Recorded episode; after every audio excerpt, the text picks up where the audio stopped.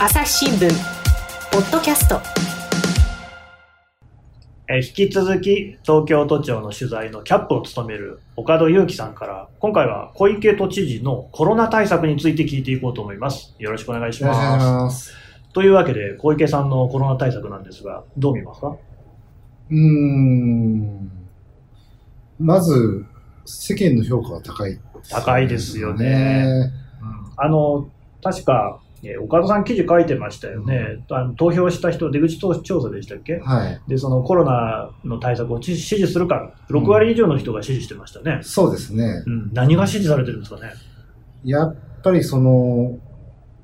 まさにうん、混乱の中に東京があったわけで、そうですね。まあみんな何かにどうしたらいいのかわからない。うん日々100人とかの感染者が出て、今まあ200人超えて、そうですね。当時、まあ、まさに緊急事態宣言っていうのが出ていて、まはい。あちょっともう異常、ある意味異常な、多分、あの、大げさかもしれないですけど、戦後の東京にとって一番うん、パニックになった時期っていう中で、そうかもしれないですね。その。時にやはり強い言葉、小池さんがもともと得意とした強い言葉っていうのがうん。響いたっていうのと、うん。やっぱりその、く国に先手を打つかのような、うんうんあの、言動が、やはり人々の、あの、混乱を収めたし、すごくうん、やはり頼りがいがあるように見えたんじゃないかなっていう気がしますね。あれもうそのやっぱり印象的だったのが、緊急事態宣言もそうですし、あの休業要請にしてもそうですけど、かなり強い調子で国に要請をしてましたよね。はい、してましたね。あれは小池さんの戦略なんですかね？そうですね。まあもちろん、あの、東京都としてもいろいろ危機感あったと思うんですけど、うん。やっぱり、あの、その東京都の危機感をうまく救って、うん。都庁との危機感をうまく救って、仕掛けていったのはまさに小池さんのオリジナリティだと思いますね。うんうんまあ、それでちょっと思い返してみたいんですけれども、ちょうどあの3月のですね終わり頃の時期っていうのは、オリンピックの延期に関してもずっと議論があって、そうですね。はい。えーそれで安倍首相がですねその延期をするかもしれないっていう可能性に触れた2時間後にですね緊急会見を開いてるんですよね。でそれが3月23日だったようですけれども、あれが、だから私たちが見た、最初に小池さんがね、あ、コロナですごい存在感発揮したなっていう感じのすごく印象が残ってるんですが、はい。当時言われたのが、あの、小池さんはね、オリンピックの延期を首相が言い出すのを待ってたんじゃないかと。うん。つまりやっぱオリンピックっていうものがある限り、東京っていうのは平気ですよ、コロナも広がってませんよっていう姿勢を見せなきゃいけないんじゃないかってそういうふうにね、あの、勘ぐるというか、いぶかしむ声があったんですけど、これは岡戸さんは実際どうだったと思います？まあ、それはなかったと思います。あの、むしろですね、うん。23日っていう、あれ初めて小池さんがコロナに関して緊急会見、うん。初めての会見なんですけども、ちょうどなんで会見開いたかっていうと、ちょうどその前に3連休がありましたよね。ありましたね。あの時にその国の専門会議に出てる専門家から、はい。まあいろいろ試算を示されて、うん。わりかしそれが少なめだったんですよね。その今後の感染者って結お構当時都庁幹部も、あ、こんなもんなのかと。あ、そうなんあの、当時あの、大阪が出していたあの、阪神との往来でこれだけ増えますっていう、うん数字よりはるかに低い数字だったので、へーあ、こんなもんなんだっていう、ちょっと緩んだところもありましたけど、ただ当然、その時に、まあ、一歩間違えれば、うん。あの、たくさん海外から帰ってきた人クラスター作って、うん。あの、感染がすごい増えますよっていう留保付きだったんですけど、うんまあ、それを受けての会見だった。だから、たまたまそれが、あの、まさに五輪がうん延期に向けた最後の調整の時期に被ったっていうのがうん。事実だと思います。あ、じゃあ偶然だったんですね。偶然だったと思います、おーあれ、実際には、うんえっ、と、なんか、バッハ会長も4週間後に決めるとか言いながら、うん結局その、安倍首相がですね、電話をして、それが3月24日の夜で、で、えーもうそれで、うんえ1年延期をしますよっていうのがそこで決まったわけですよね。その後のその小池さんっていうのはどう、表情とかどんな感じでした？やはりもう、ずーっと、もう要はもうできないのは分かっていたけど、中止には絶対できないので、はいはい。もう延期っていうのは最悪の中の最適な回というか、うん。で、早くそこに持ってきたかったので、うんまあ、やはりすごくほっとしたようなあ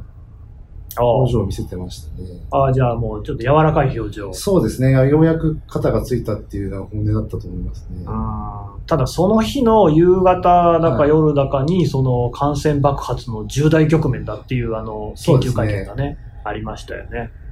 あの日まさに、あ、ごめんなさい。どうぞどうぞ。ああの日まさに3時ぐらいにですね、うんその東京、あの、オリンピックの、パラリンピックの担当してる職員たちに挨拶に行って、うん。まあ、あなたたちは一番注目されてるや職場ですと、すごく饒舌に嬉しそうに、えー、あの、あもうすごい機嫌がいいなっていうのを、僕、あの、当時、うん取材したんですけど、はい。あ、本当に嬉しかったんだなっていう思ってたら、多分そこの2時間後、夕方に入るにつれ、その、どんどんその、保健所から来る感染者の数字が積み上がっていって、うん。それはかなりもう、まあ、40最終的に41人ってこれまでの十数人から大幅に上がるんですけど、うん。それが小池さんの耳に入ったあたりからもう態度が急変したっていうの。がよく語ら言われてる話です。やっぱりその、思ったよりも感染者の数が急速に増えているっていう情報がそこでもたらされた。そうそうですね。それで、あの、自ら、あの、小池さんが夜会見をするとうん決めたというふうに言われてる。だそうしますとね、はいその計算づくでいろいろやっていたというよりは、はいその時その時の状況でそういうその緊急会見なんかを打ってるっていう。そうですね。うんわりかしその、ひらめきというか、瞬間的にもの判断をする印象が強い人だなるほど、なっていうのは思いますね。いや、今回のね、その、菅さんとのですね、やりとりというか、政権とのやりとりをめぐって、その記事もね、朝日新聞の記事の中にも、その政権の幹部が、うんあの人はもう小池さんっていうのは目立つのが天才的にうまいっていうふうに評したとありましたけど、これ、岡田さんから見てもそうですか？いやー、ちょっと想像以上の凄さを感じますね。ああ、うん9月に着任した時にはそういうふうになると思わなかっうんちょっとここまです。まあちょっと賛否はいろいろ置いといて。た。もちろんね。やっぱりその、す目立つ、いかにその強い発言して人のところに届けるかっていう意味では、やっぱりちょっと、あの、舐めてたなっていうところ もう予想以上だったなっていうね。だ今回のその国との対立にしても、小池さんのパフォーマンスがずっと勝ってる感じしますよね。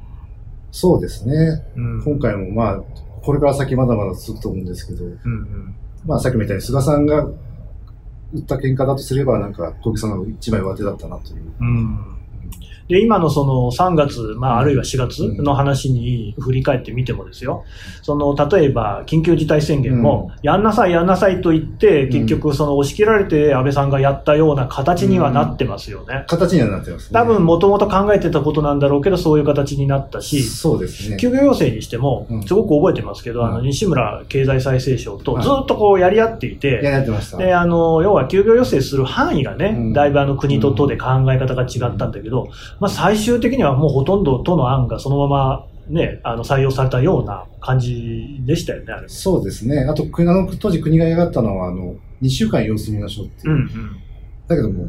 小池さんは今すぐやらなきゃいけないっうん。うんていうところも含めて、まあ、最終的にほぼ満額回答うん。だったんじゃないかなと思います。結局小池さん勝ってんですよね。勝ってるんですね。あの、少なくとも世間はそういうイメージを持うん。って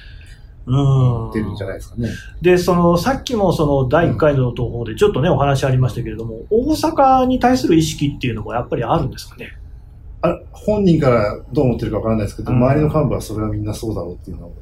この間、だからその小池さんと同じようにですね、注目されたのが大阪の吉村知事で、で、あの、大阪モデルっていうのを立ち上げてですね、すごく評判を上げましたよね。小池さんどう見てたんですかね？いや、ちょうどあの頃まさに大阪モデルっていうのが出てきたのは5月の連休うんうん。ぐらいに、まさにその緊急事態宣言を延長するかどうかの時期と重なってると思うんですけども、わりかしあの、なんかメディアの人気投票みたいなのでも、うん。吉村さんの上に行ってたりとかして、うん。多分一番吉村さんが大阪モデルに輝いてた時期だったと思うんです。輝いてたとか目立った時期だったと思うんです、そうですね。その時にまさにその、緊急事態宣言延長するかどうかの時期で、うん。その時東京都で何が起きてたかっていうと、はい。あの、皆さん覚えてます？休業要請ええ、した店にあの協力金っていうのを、ありましたね。あれ全部で960億円かかるんですけど、であの時にもう一回その緊急事態宣言延長するならもう一回やらなきゃいけないんじゃないかっていうのがはい。また960億円払わなきゃいけない。はい。当然都の幹部はものすごく大変な金額です。はい。小池さんも聞いてる話だと当初は、まあ、さすがに追加支給はできないだろうと思ってた時期に、ちょうど吉村さんがすごくテレビに出まくってて、うん。ニュース番組でもわりかし称賛されてるような節があって、うんこれはもう本人に聞いてないんでわからないんですけど、うん。はい。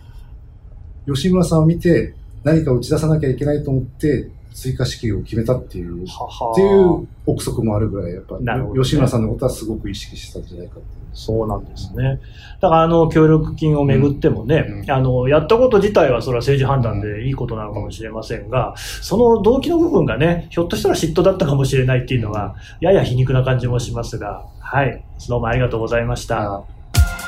朝日新聞ポッドキャスト朝日新聞ある聞きは、人工音声が伝えるニュースサービスです。外に出かけたら、スマートフォンのアプリで、お家にいるときは、スマートスピーカーに、朝日新聞のニュースを聞かせて、と言ってください。あなたの知りたい、ニュース、どこででも、朝日新聞ある聞き。たった5分で、今日のニュースをまとめ聞き。